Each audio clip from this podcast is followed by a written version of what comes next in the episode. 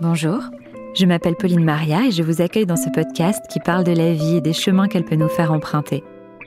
Car si pour certains les routes semblent toutes tracées, d'autres sont amenés au gré du hasard, des rencontres, des envies ou de leurs convictions, à prendre des petits sentiers de traverse, à bifurquer, à redessiner le chemin. Que ce soit sur le plan personnel, intime ou professionnel, les femmes et les hommes que vous allez entendre ici ont tous un point commun. Un beau jour, leur vie a pris un tournant, un virage. Bienvenue dans ce nouvel épisode de Virage. Aujourd'hui, je reçois Marine, une jeune femme qui force l'admiration et qui m'a fait le plaisir de venir se poser pour papoter à mon micro en plein tourbillon médiatique de son film Rosie. Un jour, à 21 ans, la vie de Marine bascule quand on lui annonce qu'elle est atteinte d'une sclérose en plaques.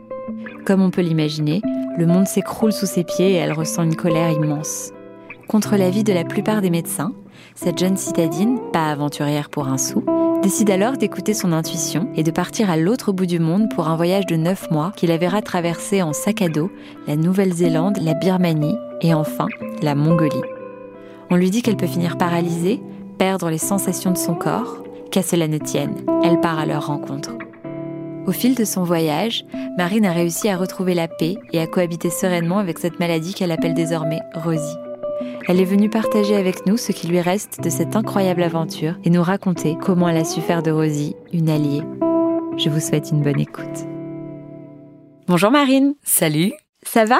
Bah au top et toi? Oui, ça va, je te remercie beaucoup d'être venue jusqu'à moi. Bah ouais, non, de toute façon, on est voisines, donc on est un peu à côté, donc c'est cool. T'es pas très loin, t'inquiète. T'es pas trop galère, ça va. On va discuter aujourd'hui d'un grand changement que t'as vécu dans ta vie, puisque quand t'avais 21 ans, t'as appris que t'étais atteinte d'une sclérose en plaques, et t'as décidé de gérer les choses à ta manière en partant voyager et en apprenant à cohabiter avec euh, celle que t'appelles Rosie, et finalement en apprenant euh, par la même occasion à te découvrir et te connaître. C'est en tout cas ce qu'on a l'impression de comprendre quand on regarde ton film qui est hyper inspirant. Et je voulais qu'on discute un peu de ça aujourd'hui ensemble. Et avant toute chose, est-ce que tu peux me parler un petit peu de la marine de 0 à 20 ans? Ce que tu comptais faire avant d'apprendre cette nouvelle Est-ce que tu savais ce que tu voulais faire dans ta vie? Quel genre de jeune fille t'étais?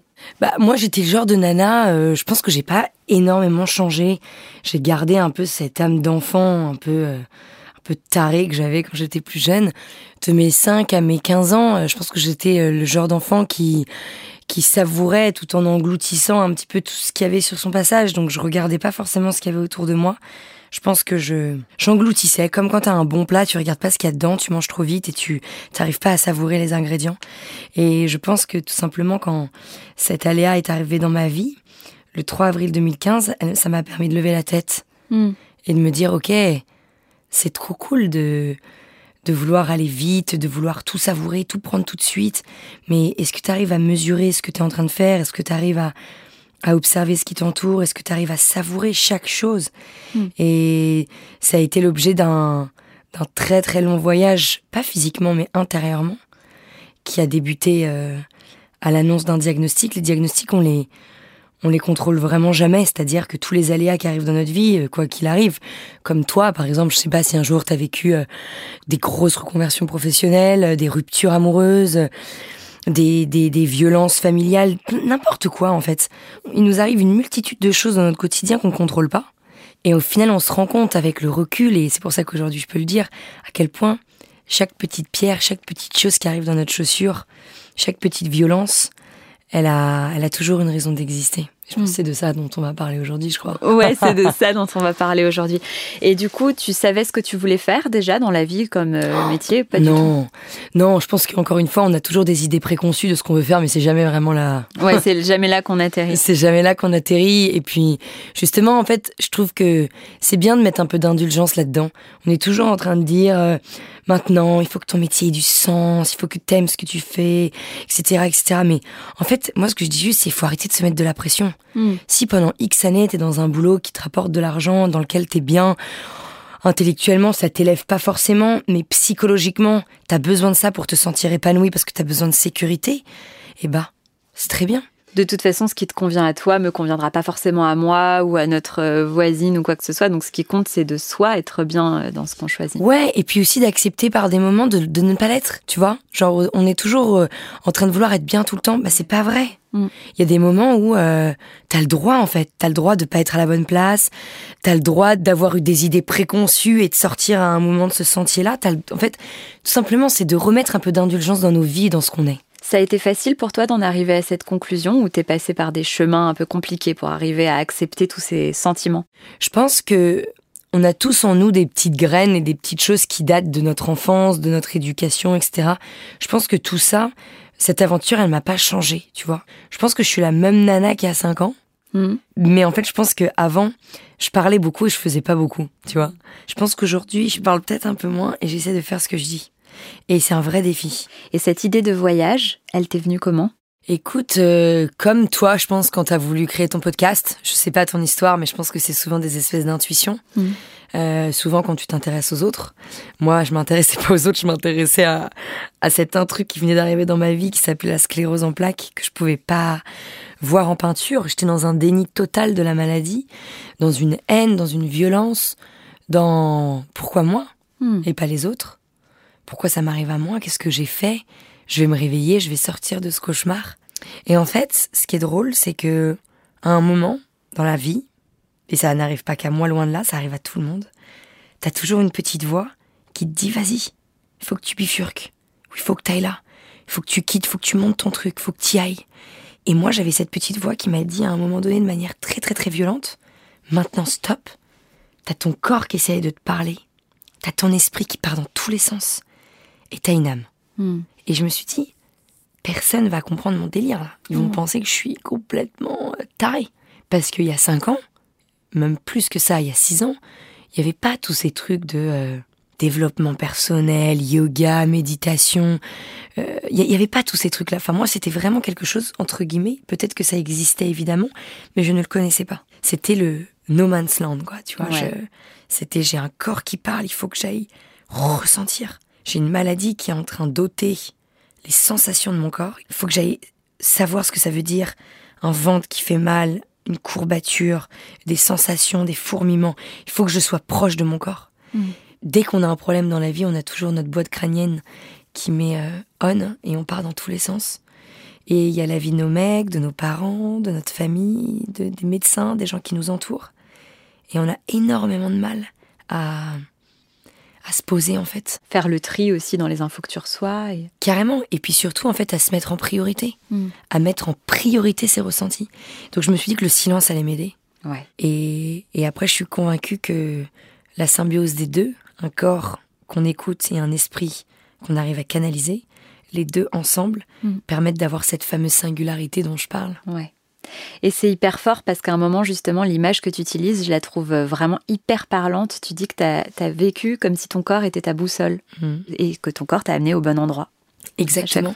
Et je pense que tu vois, on sous-estime vachement euh, bah, les bons endroits. Il y a les Mm. bons endroits de notre cerveau, il y a les bons endroits de notre corps. Hmm. Et dans les bons endroits de notre corps, eh ben, ils sont intuitifs. C'est de l'ordre de l'intuition, c'est de l'ordre de l'animal. Et ça, on peut pas le rationaliser. On peut pas l'expliquer. Et la seule manière d'écouter cette intuition-là, c'est d'arrêter de se connecter à tout ce que les autres veulent. Et tu vois, ça résonne encore plus aujourd'hui, quatre ans après être entré. Parce que il y a la sortie de Rosie, il y a des attachés de presse, la distribution, qui veulent faire que ce message, ce film, euh, essaye de toucher et de grandir le mieux possible.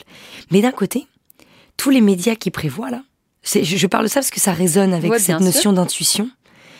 J'ai rien contre les médias qu'ils ont trouvés, bien au contraire. Mais sauf que je sens profondément dans mon corps que j'ai besoin d'une pause dans- cette fin d'année Hmm. pour me recharger. Hmm. Et là, c'est là où la décision arrive de te dire, t'as des médias extrêmement importants et connus qui veulent faire quelque chose avant les fêtes de Noël, et toi, t'avais pas prévu ça, parce que psychologiquement, ton corps, il te dit, c'est maintenant qu'il faut que tu te reposes. Et t'as toujours ce stress de truc de te dire, tout le monde extérieur souhaiterait que tu le fasses maintenant, parce qu'il y a la peur que tu ne puisses pas le refaire à la rentrée. Et c'est là que c'est intéressant, c'est de mettre en pratique Ouais. ces petites graines que tu as pu découvrir à l'autre bout du monde pendant une aventure, et dans cette espèce de flot d'actualité qu'il peut y avoir ici, de dire non. Hmm. en fait, non, je vais m'écouter.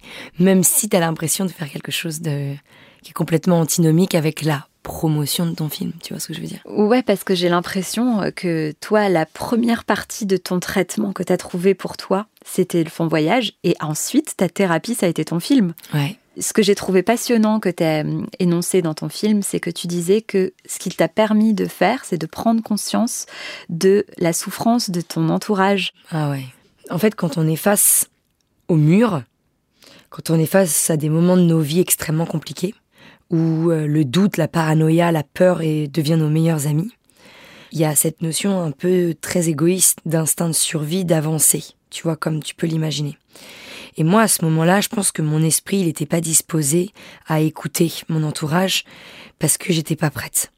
Et j'avais vraiment, déjà, moi, je galérais tellement à me dire est-ce que ça va être possible que je m'envole, que je décolle, Mm. que je parte vraiment faire ce voyage, en étant pas du tout une aventurière, en étant citadine comme Nana, tu vois, que je me suis dit, j'ai pas mesuré ce que c'était qu'aujourd'hui d'être aidant, d'accompagner. Mais que ce soit euh, d'accompagner quelqu'un qui vit quelque chose de compliqué, que ce soit euh, euh, d'avoir un parent, d'avoir un frère ou une sœur, d'avoir un homme, un conjoint, une copine, quelqu'un qui côtoie ton entourage que t'aimes profondément, qui vit quelque chose d'intense. Et moi, ce que j'ai à dire là-dessus, c'est tous les aidants qui peuvent nous écouter, toutes les personnes qui ont pu accompagner à un moment donné de leur vie quelqu'un, allez lui dire ce que ça a pu vous procurer. Allez évacuer aussi votre souffrance, parce qu'elle existe et elle est, et elle est importante. Et qu'aujourd'hui, on doit être forte parce que on n'a pas une maladie aussi grave que son voisin. Mais on s'en fout royal.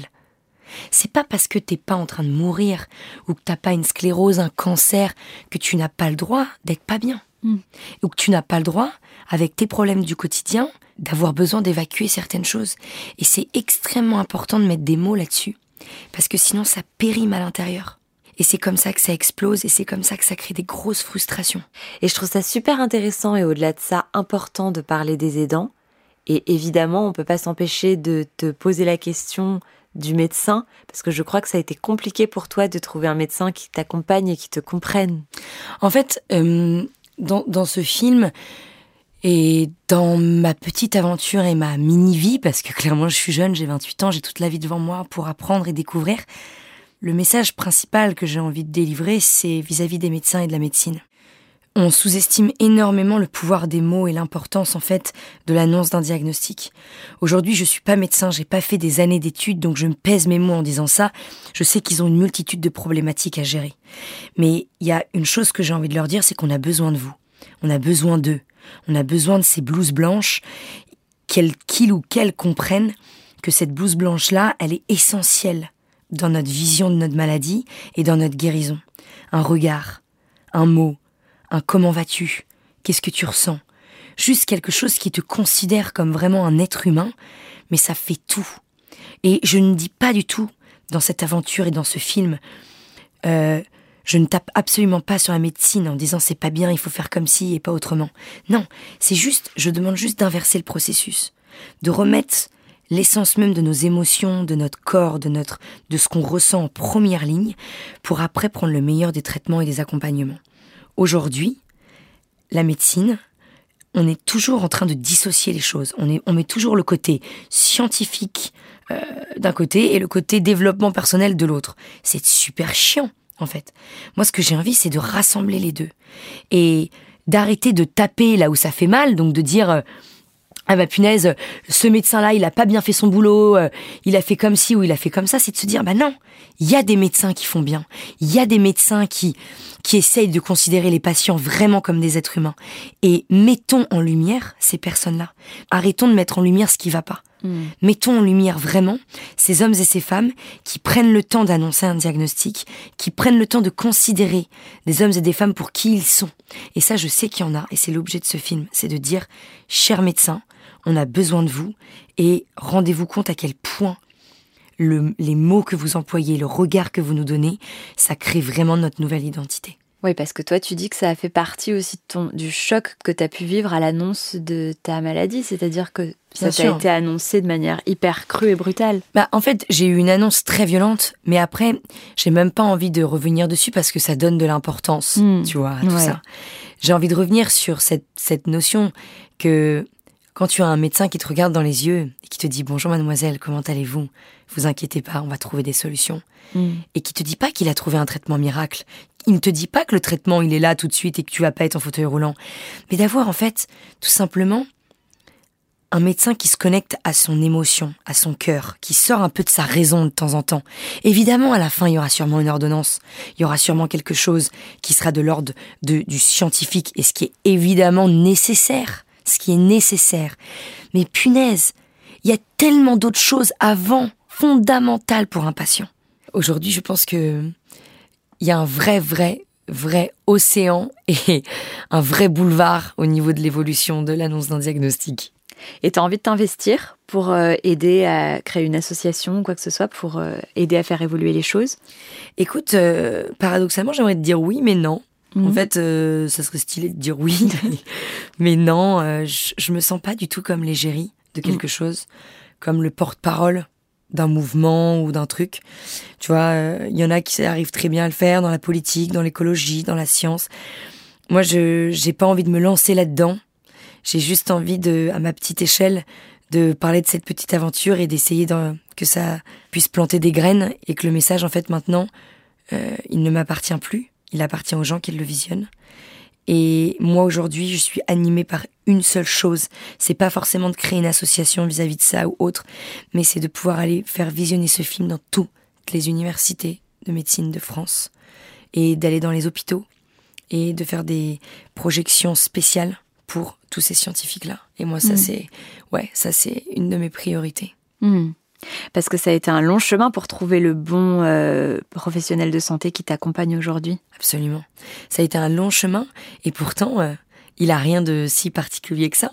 Il te prend juste euh, comme une personne à part entière, sans regarder uniquement ton dossier, mais discuter à la marine qu'il a en face. Et donc, il y en a plein d'autres de médecins comme ça sur cette terre. Il y a plein d'autres neurologues, plein d'autres chirurgiens, plein d'autres personnes qui sont comme ça. C'est important de les mettre en lumière. Ça me fait penser à ce que tu avais dit dans justement après le film, que c'était un choix artistique de pas avoir montré son visage, même si tu lui avais parlé, parce que justement, comme tu viens de dire qu'il y en a plein d'autres, c'était important pour toi de délivrer le message mmh. qu'il faut chercher ce médecin qui nous correspond à nous quand on rencontre euh, un problème qui nécessite d'être suivi par la médecine qu'il y en a plein, que toi, ton but, c'est pas de dire c'est lui, mais c'est de dire cherchez-le, trouvez-le. Exactement.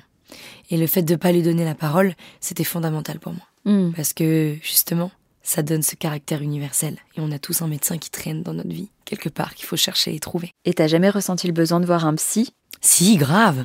Ouais, ouais, ouais. Bah, moi, j'ai vu un psy à mon retour, hmm. quand je suis rentrée. J'ai vu un psy pendant deux ans.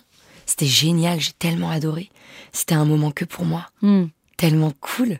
Justement, je trouvais que c'était un vrai cadeau que je m'offrais de pouvoir parler de ma vie, de mes peurs, de mes doutes. Après, j'ai arrêté parce que c'était des, un moment spécial de ma vie. Maintenant, aujourd'hui, ma, thérapie, ça a été mon film, ça a été autre chose. Et peut-être que j'y retournerai voir un psy, j'en sais rien, mais c'est, c'est génial d'aller voir un psy. T'es déjà allé voir un psy, toi? Oui. Ouais. Ouais. Et effectivement, il y a un côté euh, moment à soi, comme tu dis, et puis découverte de soi, et aussi parfois, je trouve, des autres. Ouais. C'est-à-dire que parfois tu comprends aussi certaines choses euh, de ton entourage justement en en discutant parce que ça te permet de prendre le recul que t'as pas forcément quand tu parles avec des amis. Et c'est important d'en parler aussi justement et de dire que c'est complètement normal et naturel et que c'est pas les fous qui vont voir des psys quoi. Mais ouais, parce qu'il y a encore trop de gens qui s'interdisent d'y aller alors que ça leur ferait du bien. Mais parce que je pense que c'est à la fois normal, parce que je pense que d'être vulnérable, c'est ce qui est le plus compliqué. Hmm. Parfois, c'est mieux d'avancer dans la vie avec des œillères. C'est plus simple. Et Dieu sait que je, mesure mes mots parce que je pense que pendant longtemps dans ma vie, j'avais des œillères. Hmm. Et que de fait de les enlever, au final, c'est le premier pas qui est le plus compliqué. Mais après, c'est génial d'être faible. Hmm. C'est génial d'être fragile. C'est génial de douter. C'est génial de pleurer. Et moi, je le, je, le vois aujourd'hui dans ma vie, depuis maintenant 4 ans, à quel point de faire sortir ses émotions vis-à-vis de soi et aussi vis-à-vis des autres, c'est c'est incroyable. Hmm. C'est super important t'arrives à, à, davantage te confier aux autres et te livrer aux autres, tu penses? Je pense que je l'ai toujours un peu fait. Ouais. Tu vois, je pense que je suis un peu une nana qui a toujours eu un peu besoin de ses potes dans la life. Mes amis, c'est un peu ma deuxième famille. Je suis pas quelqu'un qui avait des problèmes à communiquer, Hmm. tu vois, sur ce qu'elle ressentait.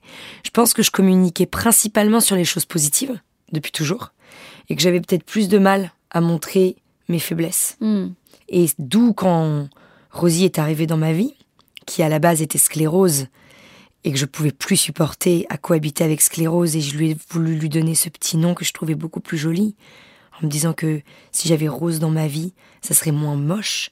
Et je pense que le fait d'avoir rebaptisé sclérose en rose m'a permis de libérer la parole sur ce qui était laid, ce que je trouvais de moche chez moi Hmm.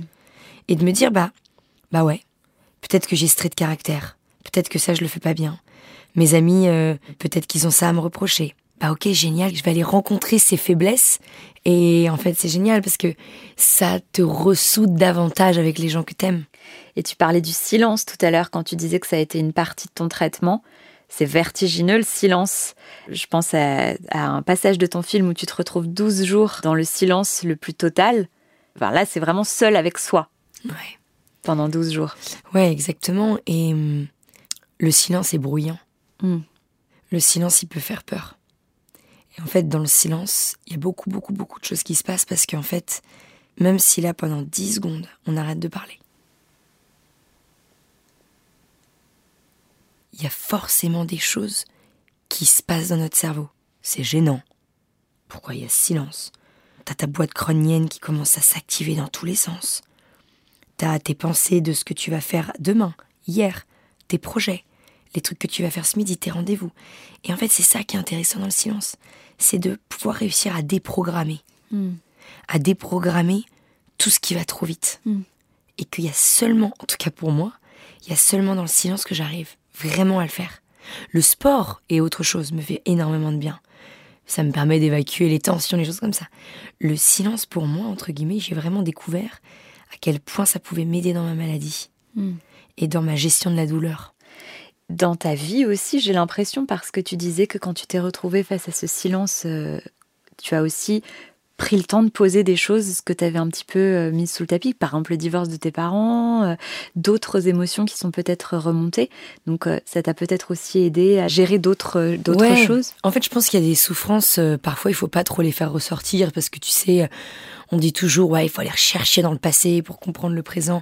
En fait, c'est cette notion de tolérance et d'indulgence.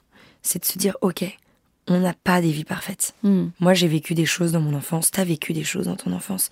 On en a tous vécu, à plus ou moins grande échelle. Et à partir du moment où t'arrives à comprendre que t'es le fruit d'une construction et que tout ce que tu es aujourd'hui ne dépend pas que de toi, et que l'objectif c'est de peut-être de déprogrammer des violences, déprogrammer des choses que t'as pu vivre quand t'étais plus jeune, c'est le principal. Mm. Et c'est de se dire, moi, je vais pas me poser un milliard de questions de comment ça se fait que mes parents ils ont divorcé, qu'il y avait ceci, qu'il y avait. Je me dis ok, ça m'a forgé en quelque sorte une personnalité. Euh, j'ai vécu d'autres choses dans mon enfance qui étaient peut-être plus compliquées.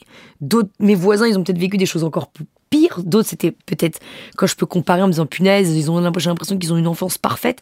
En fait, on s'en fout de qui a vécu quoi et comment et pourquoi.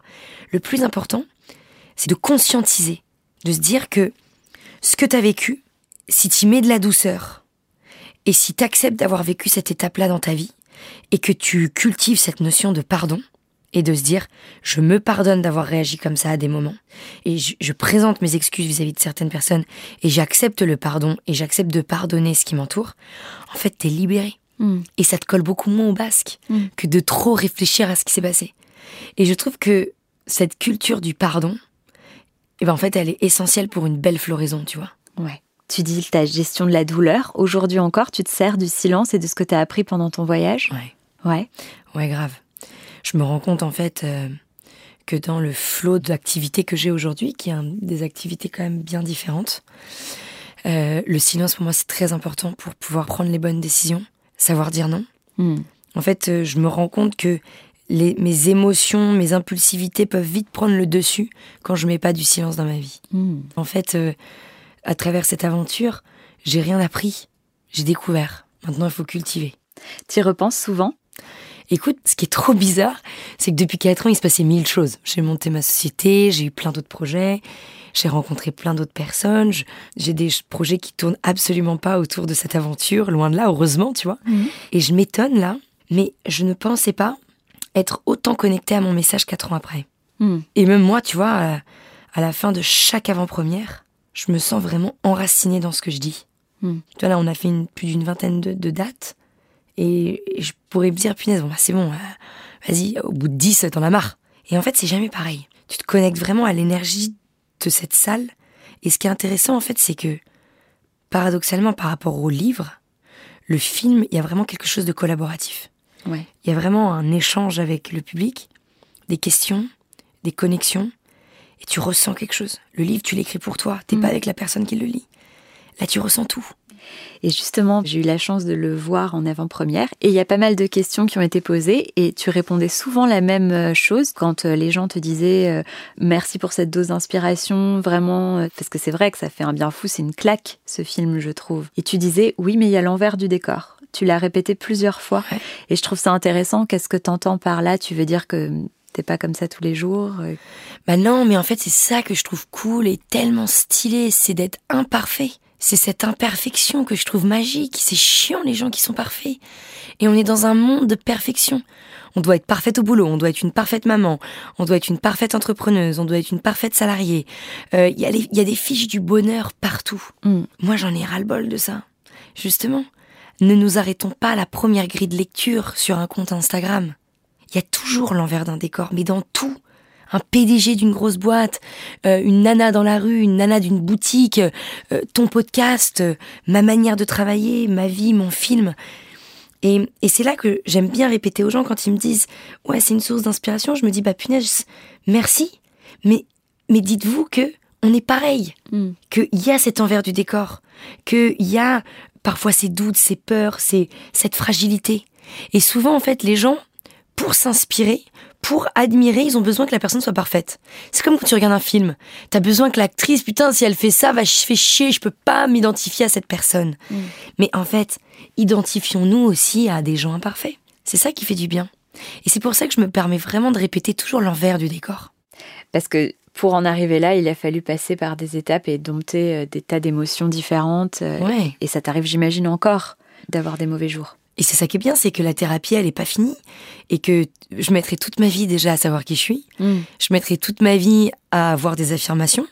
Donc déjà, je me dis, si je peux avoir une affirmation sur mon lit de mort, c'est bien. Avant, j'en aurais pas. Mm. Quand on est jeune, on est naïf, on pense que on sait où on va, on sait ce qu'on fait, etc. Puis, comme tu l'as dit toi-même, la vie se charge du reste mm. après. Grave. Et puis voilà, on est à milieu d'imaginer euh, à quel point notre vie peut être euh, remplie de rebondissements, de transformations, elle va être faite de rencontres. Et c'est ces rencontres-là qui vont permettre d'avancer, de s'élever, de grandir. Je trouve ça magique. C'est magnifique. Et même on rencontre euh, à nouveau les personnes qu'on connaît déjà. Parce que toi, tu en parlais aussi, par exemple, au départ, ta première crainte, ça a été que ton mec te quitte quand tu l'as appris. Et en fait, euh, ça a amené votre relation à un autre euh, niveau aussi. Carrément. Et en fait, je pense qu'on a toujours peur dans tous les cas quand on est malade, quand on a pris 20 kilos, euh, quand on a plus de boulot, quand, on, a un truc qu'on n'aime pas, quoi. De toujours de, de se faire abandonner par les gens qu'on aime le plus. Et en fait, c'est là où la vie, elle est bien faite. C'est qu'à partir du moment où tu acceptes et que tu assumes cette transformation, mais que tu te contentes pas de te dire bon bah c'est bon je m'enterre je m'enferme et puis euh, je m'en fous euh, euh, d'avoir pris 40 kilos je m'en fous de de m'être fait larguer je m'en fous de en fait d'avoir changé de boulot d'avoir une maladie. Juste en fait d'accepter cette, ce moment de vie. Quand tu acceptes ce moment de vie et eh ben c'est là où je pense la personne qui t'aime a envie d'avancer avec toi. Hmm. et c'est pour ça que c'est paradoxal mais toutes les personnes qui peuvent avoir des peurs qui peuvent douter N'attendez pas que ce soit l'autre qui vous aime, qui vous dise que vous allez pouvoir y arriver. Vous avez tout en vous. Et si vous y croyez, la personne vous suivra. Hmm. Il y a une citation à ce sujet de Robin Williams, l'acteur, qui disait Ne mettez pas les clés de votre bonheur dans la poche de quelqu'un d'autre. Bah, c'est carrément ça, carrément. C'est vraiment ça. Aujourd'hui, vous en discutez ensemble avec euh, ton mec de cette période-là, euh, du fait que t'aies pu partir, euh, que t'aies pu. Alors, ce qui est paradoxal, c'est que je suis plus avec lui, mais c'est pas grave du tout. Je, je suis plus avec lui, mais c'est pas grave. On a vécu une histoire d'amour complètement dingue. On a vécu six ans ensemble de folie, et on n'est plus ensemble depuis maintenant trois ans. Mais mais c'était génial parce que on s'est absolument pas séparés pour la maladie, on s'est séparés pour plein d'autres choses. Oui, parce que vous êtes rencontrés jeunes aussi, donc après, euh, tu, tu changes, t'évolues. Tu changes, t'évolues, tu grandis, tu te fais aussi davantage confiance sur ce que tu es.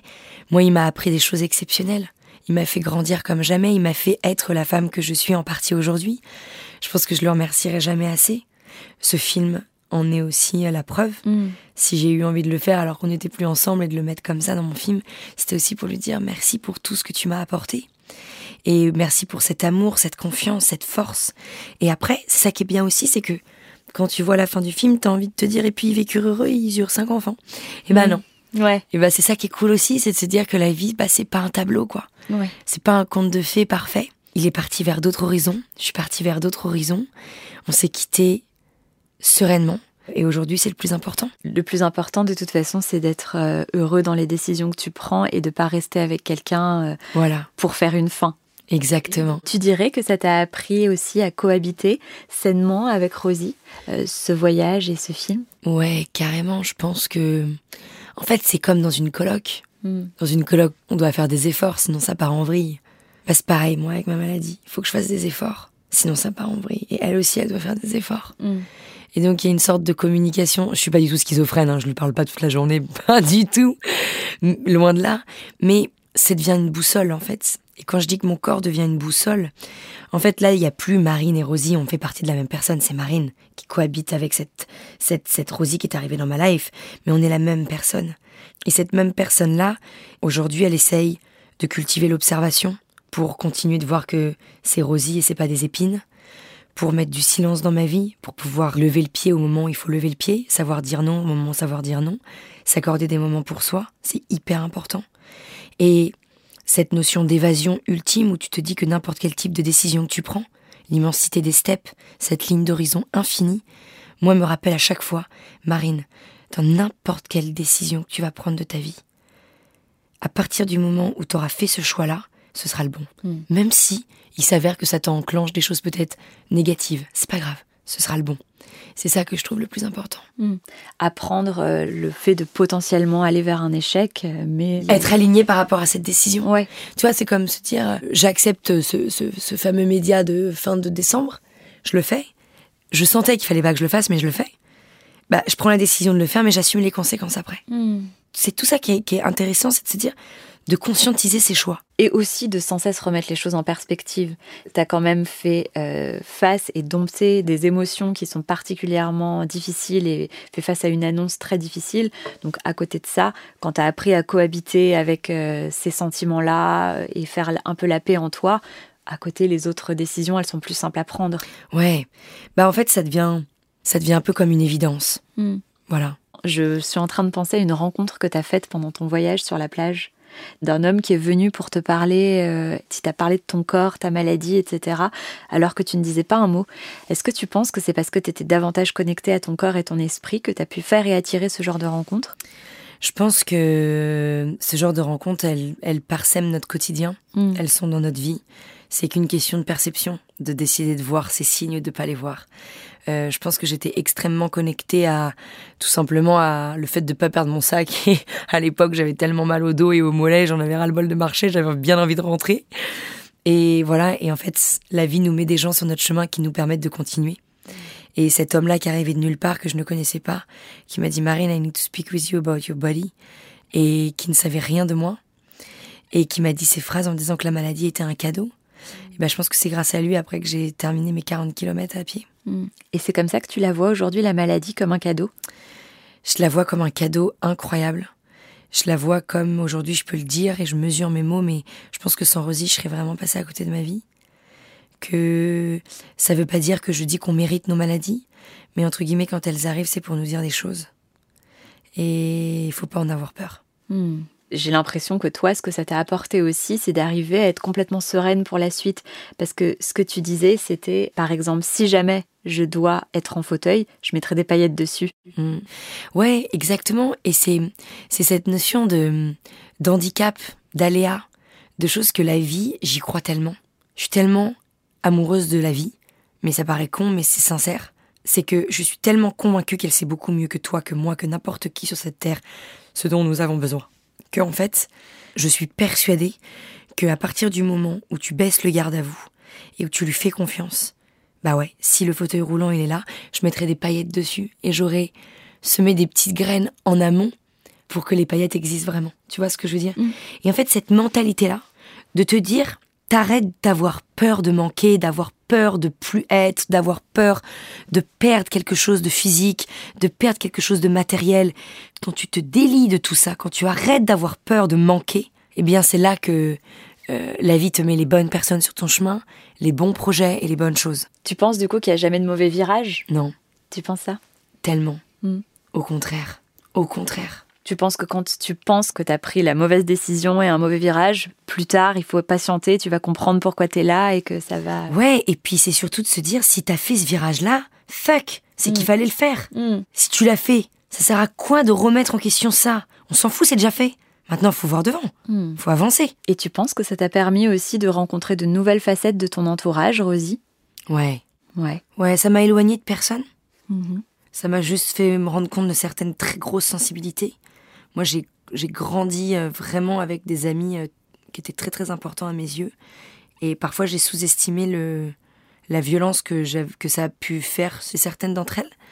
Le fait de d'avoir une amie euh, qui peut potentiellement être handicapée, d'avoir la peur de la maladie, de pas savoir comment se positionner. Et, et en fait, ça m'a aussi vachement renforcée dans mes amitiés dans ce feeling de la vie est trop courte et entour- entour- entourons-nous vraiment bien et de l'essentiel en fait. Mm. Il y a cette espèce de notion d'essentiel qui est hyper important que, que j'ai tellement, je me suis tellement délestée de toutes les futilités amicales. Hmm. Tu vois, elle m'a pas appelé, elle m'a pas machin, elle m'a pas... On s'en fout quoi. L'important, c'est que tu saches qu'elle sera là s'il y a quoi que ce soit. Et c'est important de savoir que c'est vice versa. Bien sûr. Et qu'est-ce que tu lui dirais à la petite Marine euh, de 21 ans euh, aujourd'hui? N'aie pas peur. Hmm. Je pense que je lui dirais ça, je lui dirais n'aie pas peur, ne doute pas et n'aie pas peur. Voilà. Hmm. N'aie pas peur de tout ce qui peut t'arriver. Et dans tous les cas, euh, si tu fais confiance en la vie, tu rebondiras. C'est un magnifique message et c'est vraiment ce qui ressort euh, quand on regarde ton film. Ouais, ah bah cool. Hmm. C'est la même nana. hein. C'est la voit. même nana dedans et maintenant c'est la même nana. Ça se voit. Mais je te remercie beaucoup, Marine. Ouais, merci à toi, trop cool. Clap de fin. À bientôt, Marine. Ouais, merci, prends Et longue toi. vie à Rosie. Et à virage, Inch'Allah. ouais. Voilà, le moment est venu de se quitter. J'espère que vous avez apprécié cet épisode. Je vous donne rendez-vous la semaine prochaine pour découvrir un nouvel invité, un nouveau parcours et se faire embarquer dans un nouveau virage. En attendant, prenez soin de vous et bonne semaine.